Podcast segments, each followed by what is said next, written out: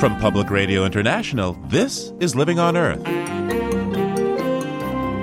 I'm Steve Curwood. Less than two months until Election Day, and President Obama reckons he has successes to run on, including a strong environmental and energy policy. And yes, my plan will continue to reduce the carbon pollution that is heating our planet because climate change is not a hoax. More droughts and floods and wildfires are not a joke. They are a threat to our children's future. And in this election, you can do something about it. Also, in a world of increasingly capricious weather, scientists turn to supercomputers to better forecast India's unpredictable monsoon. India feeds 17% of the world population with its 1.2 billion population with just 4.3 of the water that the world gets. President Barack Obama and more this week on Living on Earth. Stick around. Support for Living on Earth comes from the National Science Foundation and Stonyfield Farm. From the Jennifer and Ted Stanley studios in Boston, this is Living on Earth. I'm Steve Curwood. Madam Chairwoman, delegates, I accept your nomination for President of the United States. President Obama's speech at the end of the Democratic Party convention was sober and inclusive, with a rigorous defense of his first term record. After 30 years of inaction, we raised fuel standards so that by the middle of the next decade, cars and trucks will go twice as far on a gallon of gas. We have doubled our use of renewable energy, and thousands of Americans have jobs today building wind turbines and long lasting batteries. In the last year alone, we cut oil imports by 1 million barrels a day, more than any administration in recent history. And today, the United States of America is less dependent on foreign oil than at any time in the last two decades. The president reminded America of the clear distinction between his energy and environmental policies and those of the Republicans. So now you have a choice between a strategy that reverses this progress or one that builds on it. We've opened millions of new acres for oil and gas exploration in the last three years, and we'll open more. But unlike my opponent, I will not let oil companies write this country's energy plan or endanger our coastlines or collect another $4 billion in corporate welfare from our taxpayers. We're offering a better path.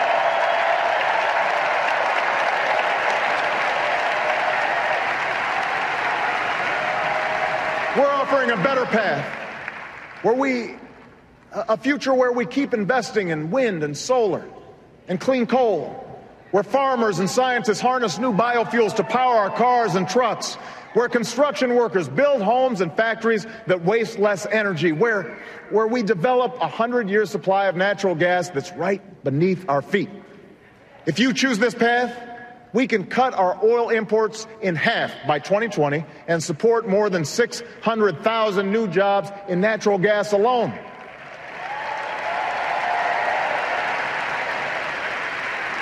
And yes, my plan will continue to reduce the carbon pollution that is heating our planet because climate change is not a hoax.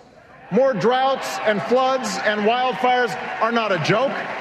They are a threat to our children's future. And in this election, you can do something about it. Well, Obama's energy strategy may reduce the need to import oil, but a number of scientists and environmental advocates worry about the risks of some of those energy sources. And they question plans to drill in sensitive ecosystems like the Alaskan Arctic waters.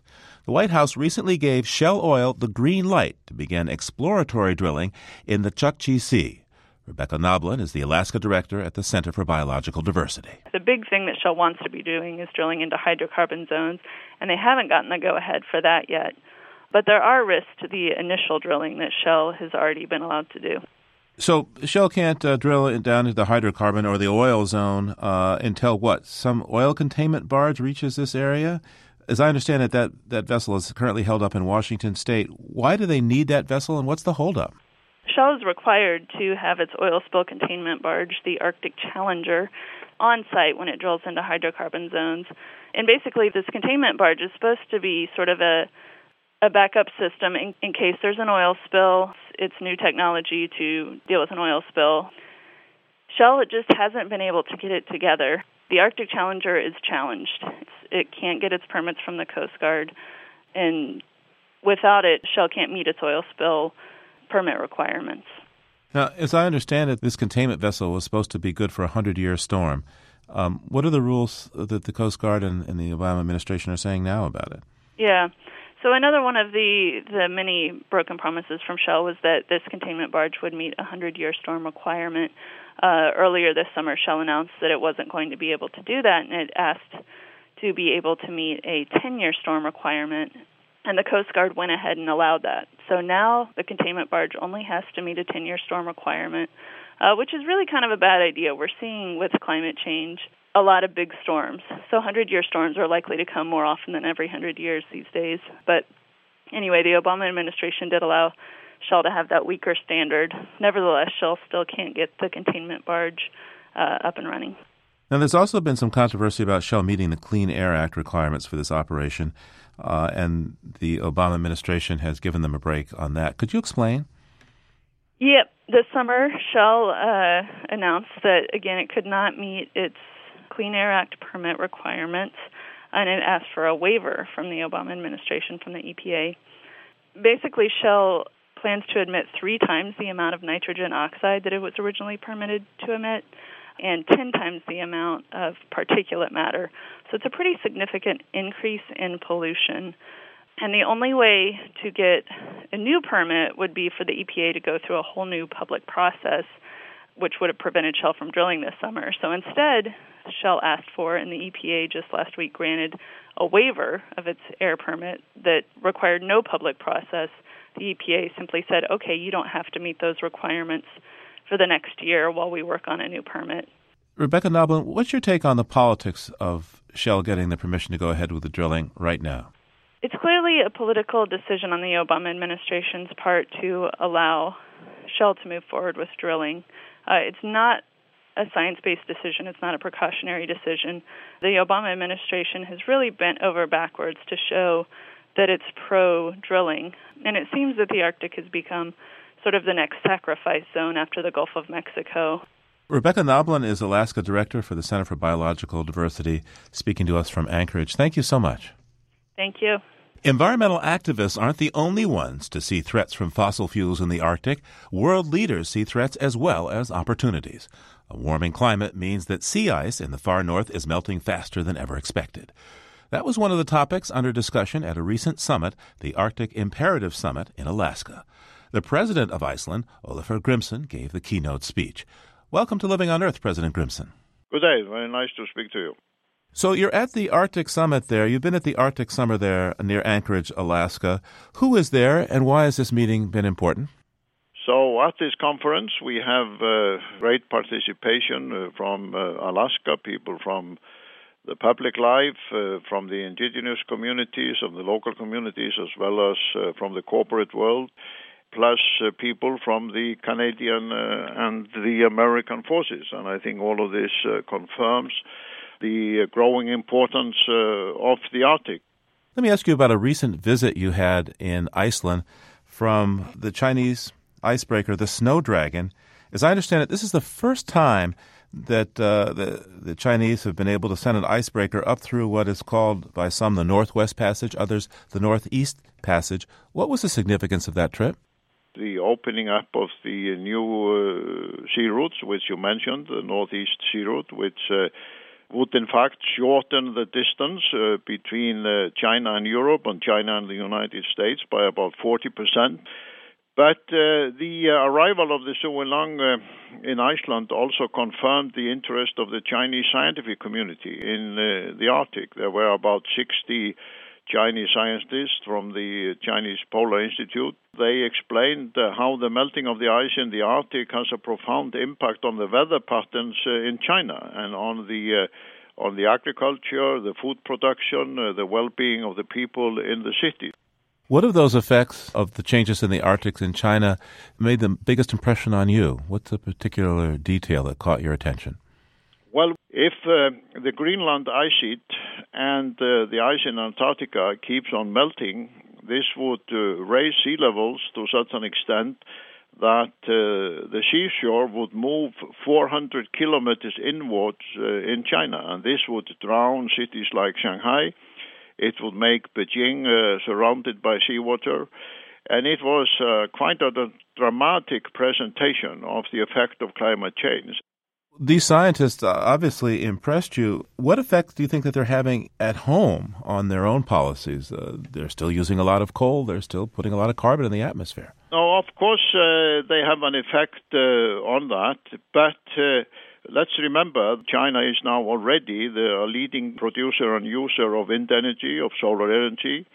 And a few months ago, during the visit of the Prime Minister of China, Wen Jiabao, to Iceland, we signed an agreement for transforming the urban heating system in many Chinese cities from coal to local clean geothermal resources to do in China what we have done in Iceland. So I think all of this uh, is combined in a comprehensive view, which will make China, I believe, before the end of this decade, the leading clean energy country in the world. I know that sounds paradoxical to American ears, but I uh, believe, based on these facts, that unless uh, Europe and the United States get their act together in the field of clean energy, the question before the end of this decade will be when will the US and when will Europe catch up with China in the field of clean energy? By the way, as I understand it, Iceland is carbon neutral? We are 100% clean energy in terms of uh, all electricity production and all space heating.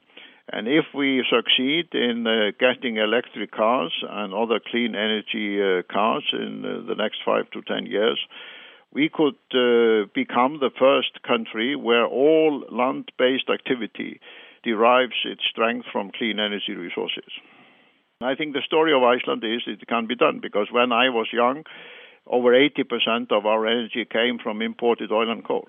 So within the lifetime of one generation, we have moved from oil and coal over to clean energy. And just to give you an, an indication of the economic benefit of this, by moving from imported oil to heat our houses to local geothermal resources, we save every decade what amounts to one year's gross national product. Wow. Wow, that's impressive. Now, with ice coming out of the Arctic, there's a lot more drilling for uh, hydrocarbons going on there. What threats do you see from more drilling in the Arctic? Well, I think everybody who studies drilling in the Arctic uh, is very much aware of how careful people have to be.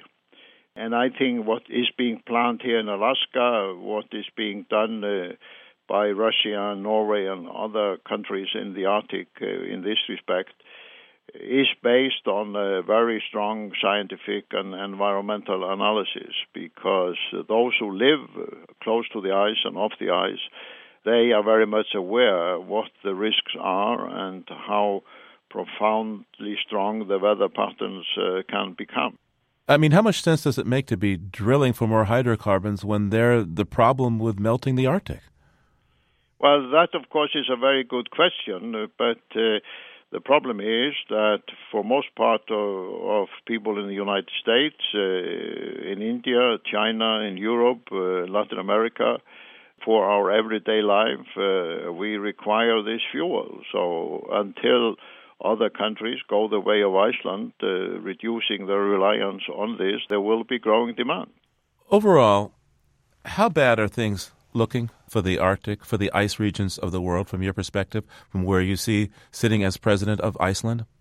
Well, first of all, all nations live in an ice dependent world.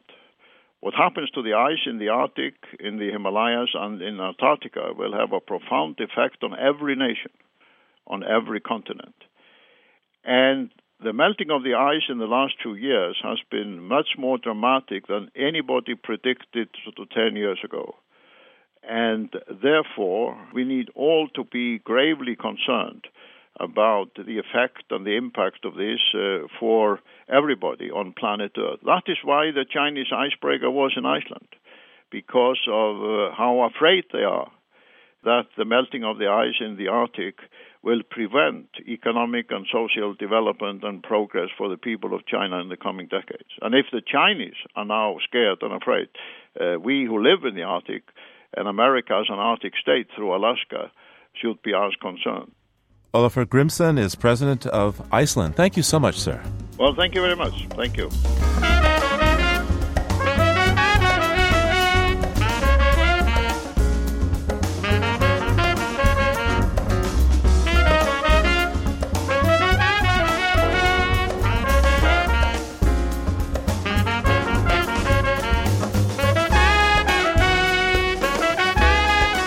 Just ahead, supercomputers take on the task of tracking the wayward Indian monsoon.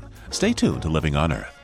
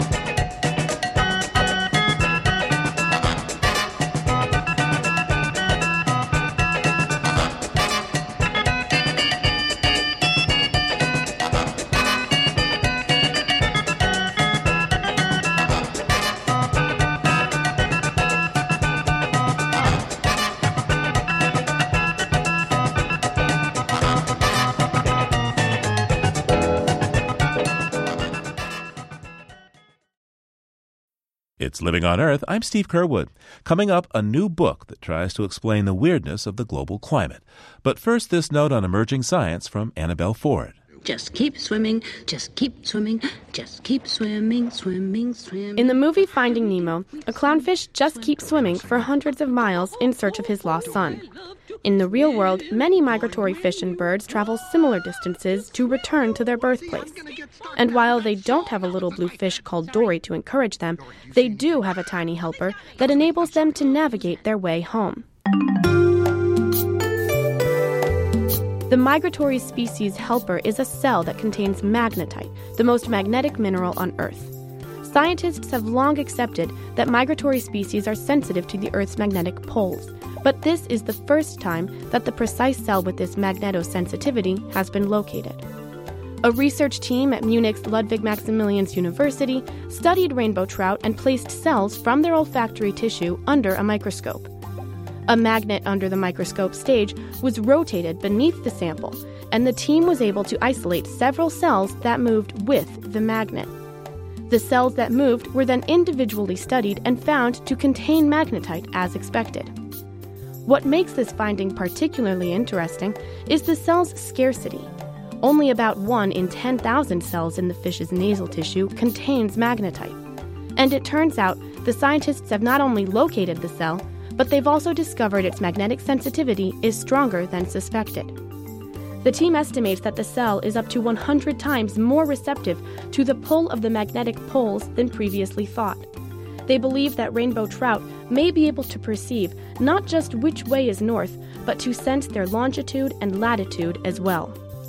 The next step is to figure out if these few cells located in the fish's nose are actually sensory cells that link to the brain. Scientists will have to just keep researching before they know for sure. That's this week's note on emerging science. I'm Annabelle Ford. Over half of the people in India depend for their livelihood on farming, a job that's both tough and economically insecure. Less than half of Indian farmland is irrigated, so the annual monsoon is crucial. And this year, the monsoon came late and has been sparse in much of the northern agricultural belt, leaving cracked fields and stunted crops. But Indian scientists have teamed up with colleagues from the U.S. and the U.K. to build new computer models to help predict the movements of the erratic monsoons in advance. Supercomputers, they say, will allow them to crack the monsoon source code. From New Delhi, Radio Deutsche Welle's Murali Krishnan has our story. Debashish Sarkar, a small time farmer, looks forlorn as he surveys his three acres of mustard and rice fields. Every now and then he looks up to the skies hoping they will open up, as without the much needed rains, he knows his crop will almost certainly fail. Small landowners like Sarkar are totally dependent on the monsoons to sow their fields. Erratic monsoon can put their lives in jeopardy. Even this year, it looks as if there are going to be no rains. Till July, rains have been scarce. This time, too, the villages are bound to suffer. All my fields are going to be destroyed. It's a major loss. To address the problem, India's Institute of Tropical Meteorology, based in the western city of Pune, is working on a multi million dollar national monsoon mission. The project aims to forecast extreme climate events, such as drought and floods, active and dry spells of monsoon, and more importantly, collect data on how rain will fall across the country. If successful, it could drastically improve the economic prospects for about 600 million people in India, whose lives depend directly on the agricultural sector. Dr. M. Rajeevan an advisor to the Ministry of Earth Sciences, is overseeing the project. Farming community needs forecasting. The farming community needs longer forecasts than the medium range. That means forecasts from seven days to a range of one month. These forecasts aren't being generated at the moment, but we expect that with this monsoon mission, we will do a better job. We'll be able to do a better job. The National Monsoon Mission has started using a dynamic model of prediction which was developed by the US based National Centers for Environmental Prediction. The dynamic model involves using supercomputers to compare land and sea surface temperature data, wind speeds, and air pressure from the past 50 years to predict the monsoons. Up until now, the Indian Meteorological Department, or IMD, has used a statistical model. S.C. Bhan, the IMD's Deputy Director General, says statistical analysis is still accurate for long range forecasts. The forecast beyond medium time scales will be better, and the farmers will be able to make use of those information in terms of planning their seasonal aspects of different crops, what to sow, when to sow, how much proportions under different crops, and also in the medium time scales for taking tactical decisions when to irrigate, how much to irrigate, and whether some pesticides and fertilizers are to be applied or not. That will help them bring down the cost of cultivation to a great extent but the new model will benefit the country's agricultural class in the short to medium term. The move is being closely watched by the agricultural sector. After all, it employs half the country's workforce.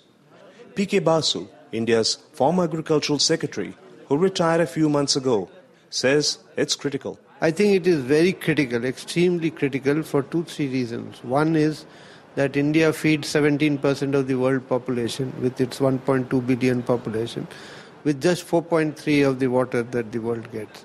So we have a huge task on our hands and any mistake that we make on the monsoon is extremely costly as we have seen in the past in 2002 and 2009 and any improvement in the forecasting and prediction would be a great help in stabilizing food production in the country. But these are early days. A lot will depend on how the government utilizes the new data.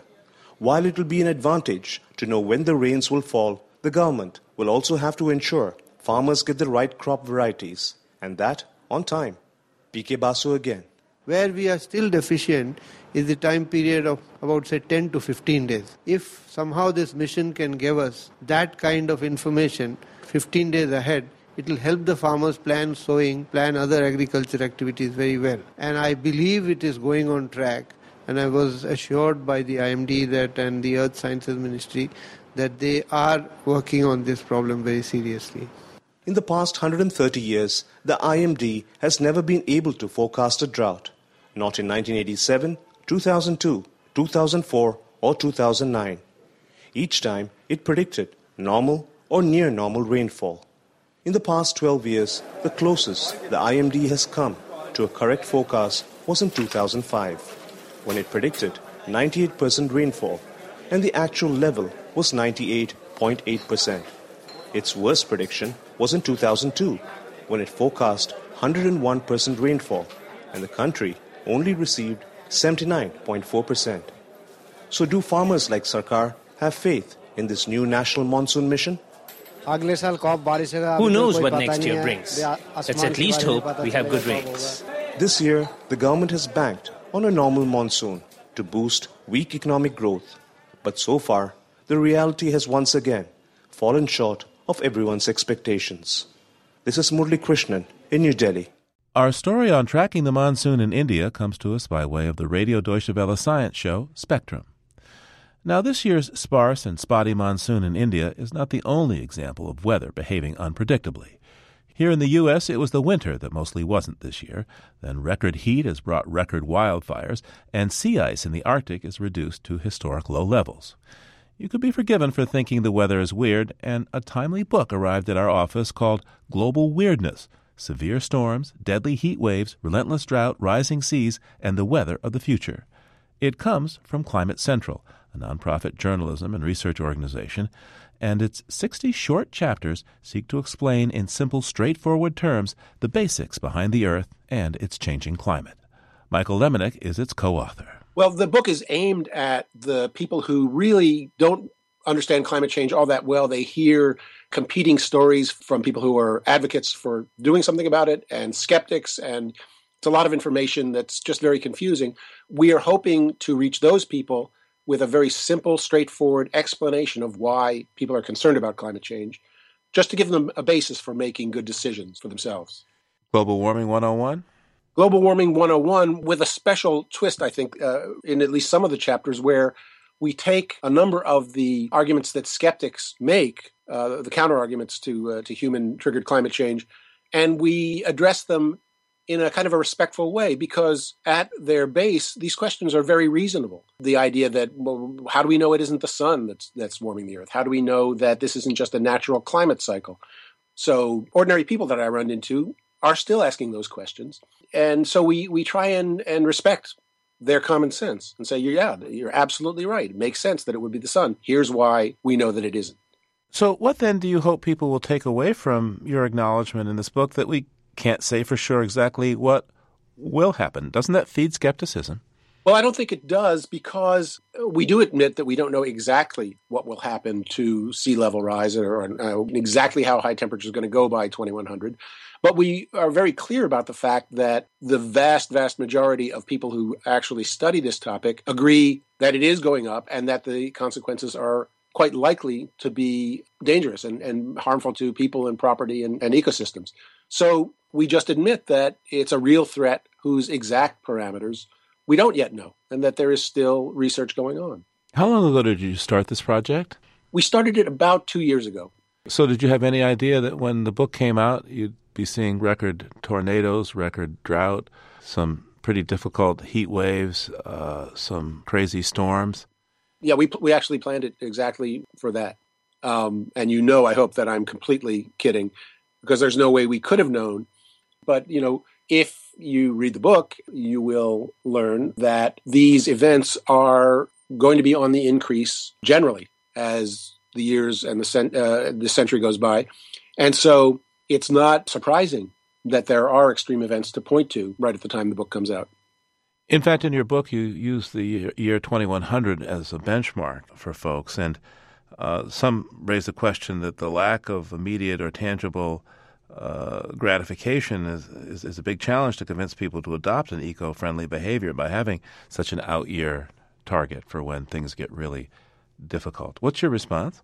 Well, the response is that we can point to events like the uh, extreme weather you were, you just talked about that are happening now. We can point to the fact that spring is coming two weeks earlier on average in the U.S. and that it's actually very disruptive to ecosystems. We can point to the fact that sea level is already eight inches higher than it was in 1880, and that when combined with the storm surges, uh, the flooding that results is already dangerous.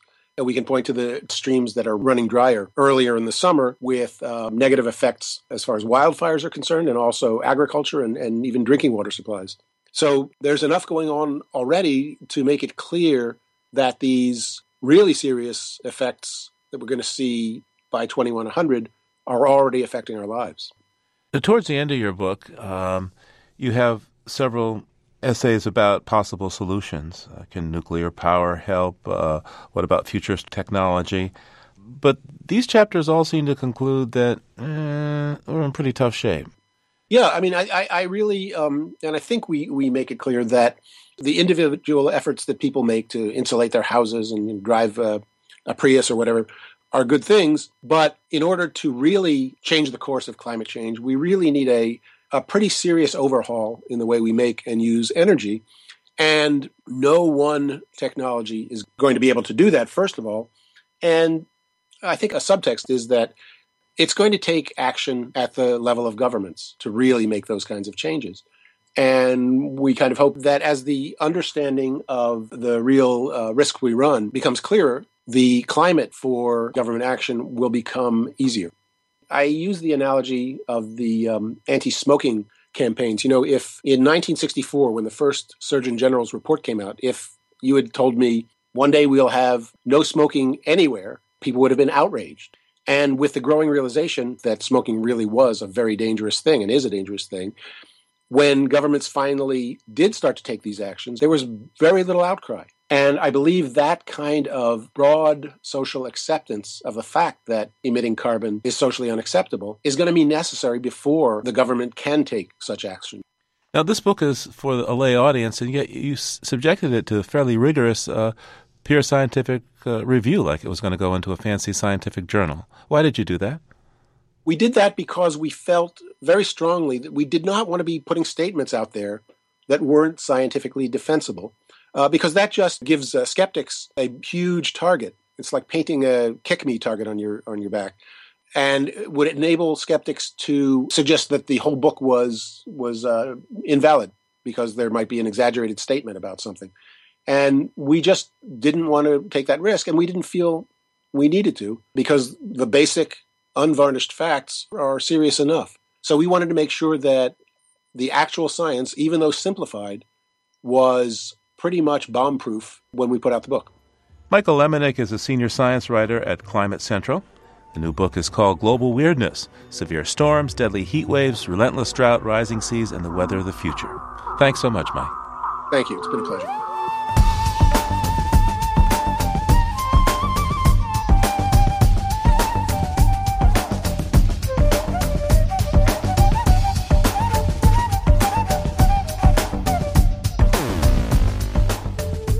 Blue heron rookeries are frequently found in beaver ponds.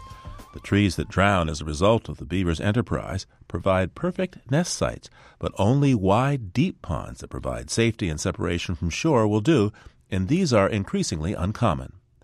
Writer Mark Seth Lender has spent years searching for a heron rookery, and eventually he found one just off the Connecticut River with more than a dozen nests and many great blue herons.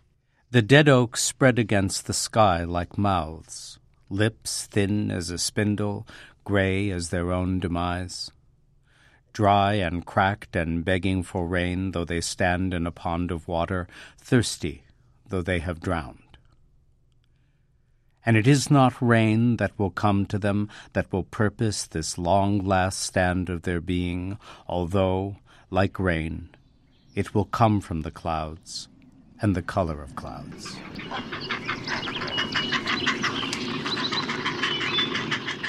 In the still air, in guttural blue plumage swirling and shuddering, in gray come whispering, rolling like fog, great blue herons.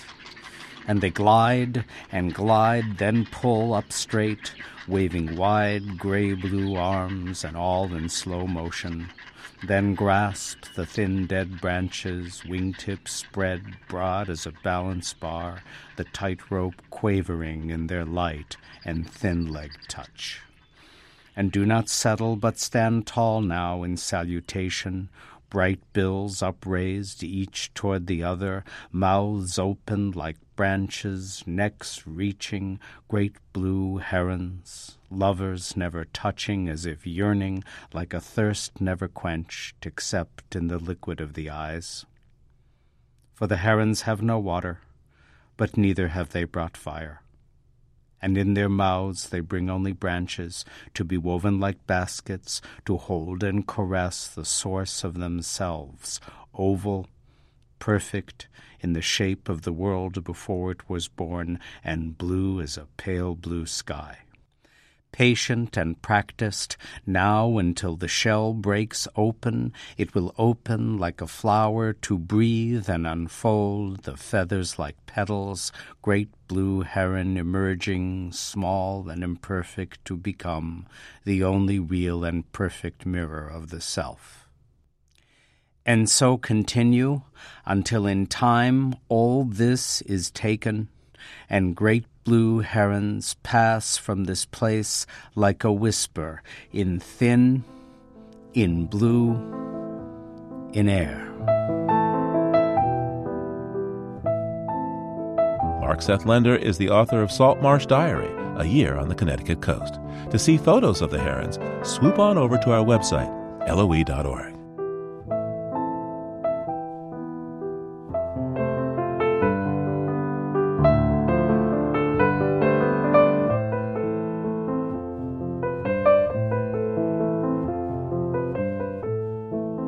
Coming up, nature's skill at making green things grow might just be the key to more efficient solar cells. Keep listening to Living on Earth. Support for Living on Earth comes from Breckenridge Capital Advisors, applying a sustainable approach to fixed income investing. www.breckenridge.com. The Grantham Foundation for the Protection of the Environment, supporting strategic communications and collaboration in solving the world's most pressing environmental problems the Gordon and Betty Moore Foundation, and Gilman Ordway for coverage of conservation and environmental change. This is Living on Earth on PRI, Public Radio International.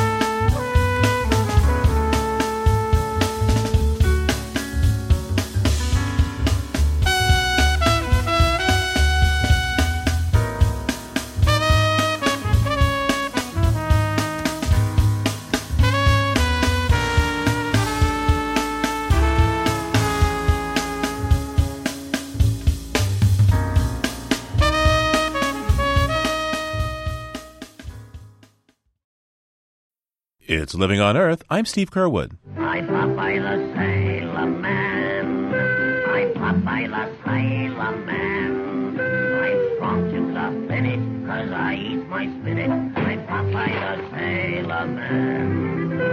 Popeye claimed that spinach was the key to bulging biceps. But researchers at Vanderbilt University have just found a new use for the super vegetable harnessing the power of the sun. Kane Jennings teaches chemical and biomolecular engineering at Vanderbilt University. With his colleague, Professor David Cliffel, he has developed a new way to use proteins found in spinach to generate solar power. He joins us now from Nashville. Professor, welcome to Living on Earth. Thank you very much. I'm glad to be here. So it sounds like Popeye was right. Spinach really is strong to the finish. That's absolutely true. Now, how do you get juice out of this spinach? I mean, the electric type. What exactly have you developed here? What we do is uh, extract out a key protein found in spinach and all other green plants known as photosystem 1. When we place photosystem 1 on a surface, it's able to capture incoming light, much like it does in photosynthesis, and creates ultimately power, both current and a potential, to power a solar cell. What made you think, though, of using vegetables to make solar cells? Uh, well, photosynthesis. If you look at the rate of power produced on planet Earth by photosynthesis, it is eight times greater than all of the power that we are developing through fossil fuels at the moment. So photosynthesis is, just a, a, gigantic solar conversion process out there as, in nature. So therefore, we wanted to use uh, green plants uh, that are very well known for capturing the sun's light and producing power. What makes your spinach solar cell more productive than other biohybrid solar cells? We have found that if we place this protein onto a positively doped silicon electrode, that we get 2,500 times more power than if we had placed uh, this protein film onto a metal electrode. We've also found that we get six times more power out over just the silicon electrode alone. You're saying that by using spinach, you can have solar cells that are basically six times more powerful than what's on people's roofs right now? Not exactly, because what we're, we're, in that case we're comparing apples to oranges. What's on folks' roofs right now would be uh, a silicon-based photovoltaic, which is uh, a very solid-state type device. What we're looking at here is more of a wet-based uh, solar cell, more like kind of a solar battery, where you've got uh, small molecules that ultimately transfer the power away from the protein film. But power-wise, how does this compare to our uh, conventional cells that we have today? We're not quite in the conversation at this point with, say, the conventional PVs. What we have shown is that uh, we've increased the power output on these these simple liquid-based solar cells by a million fold in the last five years. If we can stay on this trajectory, uh, we will be very close uh, to those more traditional photovoltaics in about three years. And spinach is cheaper than silicon spinach is, is, is very affordable. That's right. now, everyone knows that spinach is an incredibly nutritious vegetable. We don't always like to eat it, of course.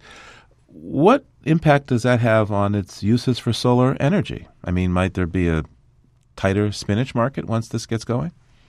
Yes, what I would really like to see long term is if we're able to continue to make these substantial uh, improvements in our performance, is for us to shift away from a traditional food source such as spinach and ultimately use sources that are, are, are non food based. Uh, for example, we are now working on a project where we can actually extract photosystem 1 from kudzu. Ah. Now, kudzu is a an invasive, rapidly growing vine that covers many uh, millions of acres in the southeastern United States. So, Professor Jennings, how far away are we today from having uh, commercially marketable spinach or kudzu solar cells? I would say that we are about in the neighborhood of five to 10 years of having commercially marketable solar cells based on biohybrid technology. We need to make performance improvements uh, to get us much closer to what traditional photovoltaics are giving out right now. And uh, we need to really investigate all the materials issues to make sure that we are uh, we're getting the highest efficiencies we can out of these, these materials. Before we go, do you think Sweet Pea would approve? I, I, I think Sweet Pea would be happy to know that we are uh, getting uh, alternative types of power out of spinach. Kane Jennings is a professor of chemical and biomolecular engineering at Vanderbilt University. Thank you so much, Professor. Thank you very much. I've enjoyed this. Oh, I'm Popeye the Sailor Man. I'm Popeye the Sailor Man. I'm strong to the finish, cause I eat me spinach. I'm Popeye the Okay, when you think about hunting big game, you probably think lions or buffalo. But there is a small, enthusiastic group of people who think trees. Every year, the nonprofit American Forests releases an online registry of the biggest trees in the country. There are more than 660 species of native trees on the registry, nominated by foresters and average citizens alike. Living on Earth's Bobby Bascom met up with a tree hunter in West Hartford, Connecticut. When I first started in this game in 1987, I knew something about trees, but. Uh, Ed Richardson's not exactly the picture of a big game hunter, but he's bagged more big trees than anyone else in the state of Connecticut. We meet at a city park in West Hartford, where he shows me his itinerary for the day. We're uh, going to uh, measure a large tree in the park here, in Elizabeth Park, and then I thought we'd stop by the Pinchot sycamore which is the largest tree in New England of any kind. And it, it's a monster. Ed Richardson is a retired insurance salesman. He wears hiking boots and khaki pants with a striped shirt tucked in. He says the best place to hunt for big trees is in urban areas, old estates, cemeteries, and college campuses. Most American forests have been cut down several times over for farming. So you don't really find many big trees in the woods. He leads the way down a path in the park to a wooded area. He wants to remeasure the state champion golden larch to be sure it's still the biggest. And we're going to see how big this is. Ed walks around the tree with a tape measure. And this is eight feet seven inches in circumference. The scoring for champion trees is a bit complicated. For every inch of circumference, a tree gets one point. It gets another point for every foot of height, and a quarter point for every foot of canopy spread. To measure the height, Ed needs a clear view of the top of this golden larch. I'm going to go down that direction, which is the only direction I can see that I can possibly see through the canopies here. He pins the end of the tape measure to the base of the tree and measures out a hundred feet down a path. He pulls out a rectangular silver case. Okay, here's what we do. My clinometer is a little thing about the size of a pack of cigarettes, I guess you might say, if anybody knows what they are nowadays. But uh, what I do is look through at the scale inside there. Come on, baby, what are you doing? Don't tell me you're in trouble. Oh, I don't know. Can I help you? I'm having trouble with it. Not not with the machine, but it's my eye is the problem. Why don't you take a try at it? Okay. Uh, don't put, put your fingers over the end because it's looking out that little hole there. Okay. Uh, take take a look first off and see if you see a wheel in there or whatever this thing is that goes around. Yeah. Go up and down like this and see if the numbers change. They do. Yeah. Okay. You see that? Yeah, so it's like a white tape measure on That's a wheel right. kind of thing. That's right. Well, that's a good description. A white tape measure. Right. Now, take a shot at the base of that tree. You're looking at the base with your left eye, and you're looking at the the uh, crosshair there with your right eye. Oh, so you have both eyes open. You, That is right. Both eyes open. You got to have two eyes to use this thing. Right. right. Yeah. Okay. Oh, it goes, it goes backwards. So it, 90 is at the top, and then it goes down to 100. That's right. Okay, the scale is by f- two fours, 102. Ah, that's that's good. That's yeah. good. You yeah. I'm sure that's right around what it is. It's probably grown a hair since I measured it last. Ed winds his measuring tape back to the base of the tree, where he picks his way through the brush to measure the width of the canopy above us. Don't go in here. It's poison ivy. I see it. Ed comes up with 13 points for the canopy. Add to that 103 points for circumference and 102 points for height. Yeah, 3 and 5 is 8 won 218 points for this tree.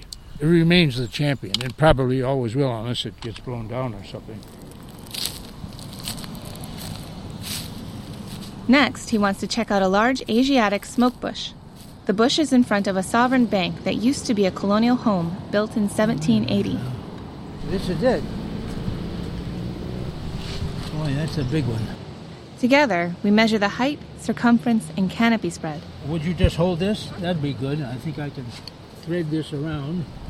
And it earns a total of 78 points. So we're going to go up to the car and uh, we'll look at the computer listing and see how many points the present state champion has.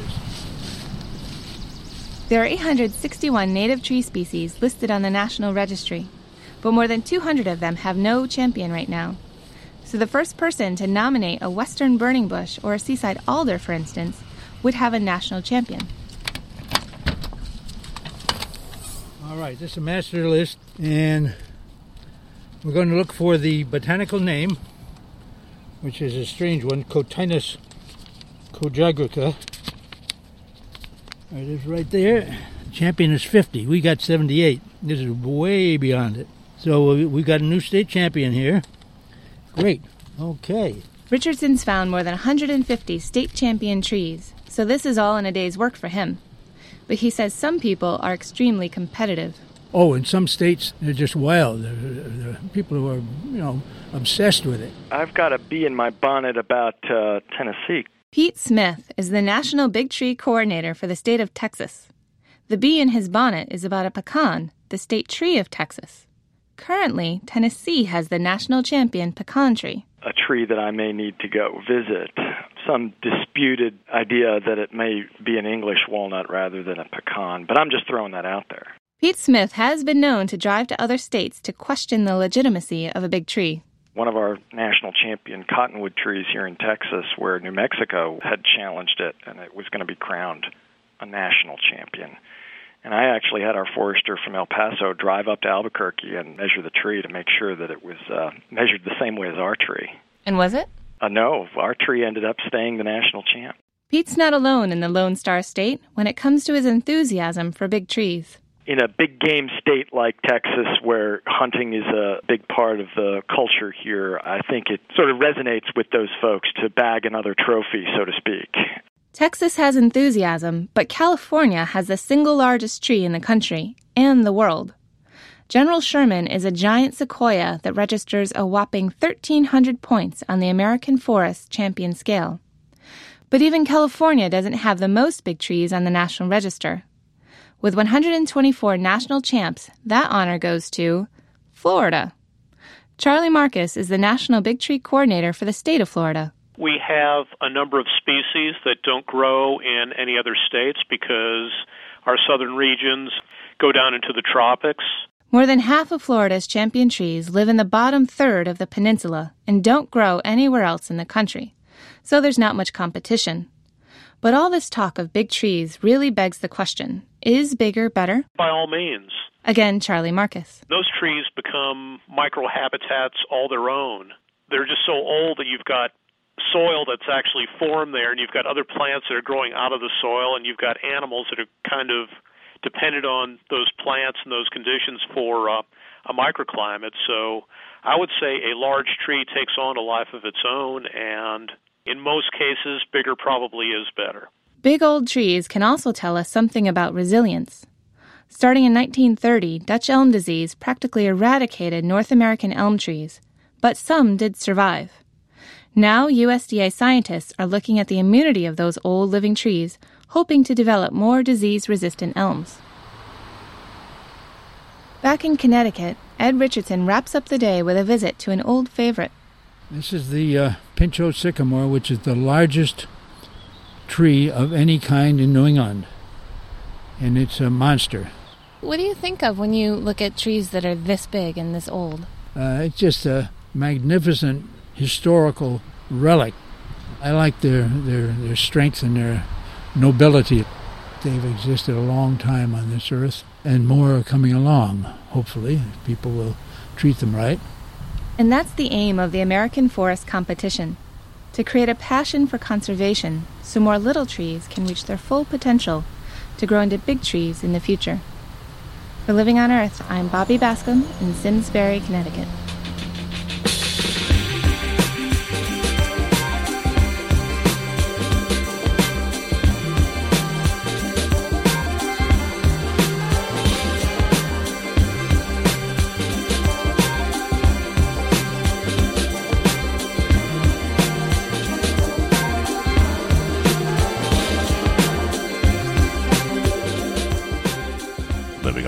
Produced by the World Media Foundation.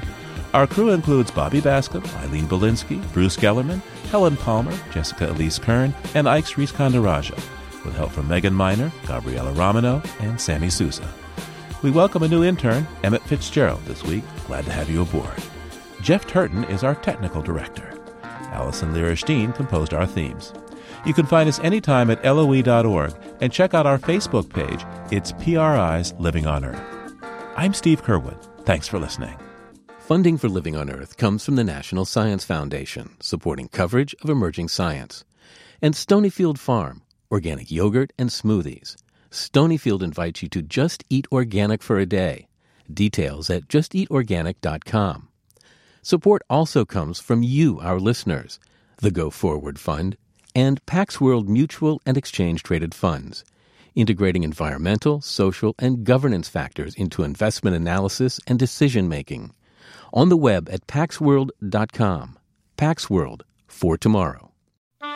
PRI, Public Radio International.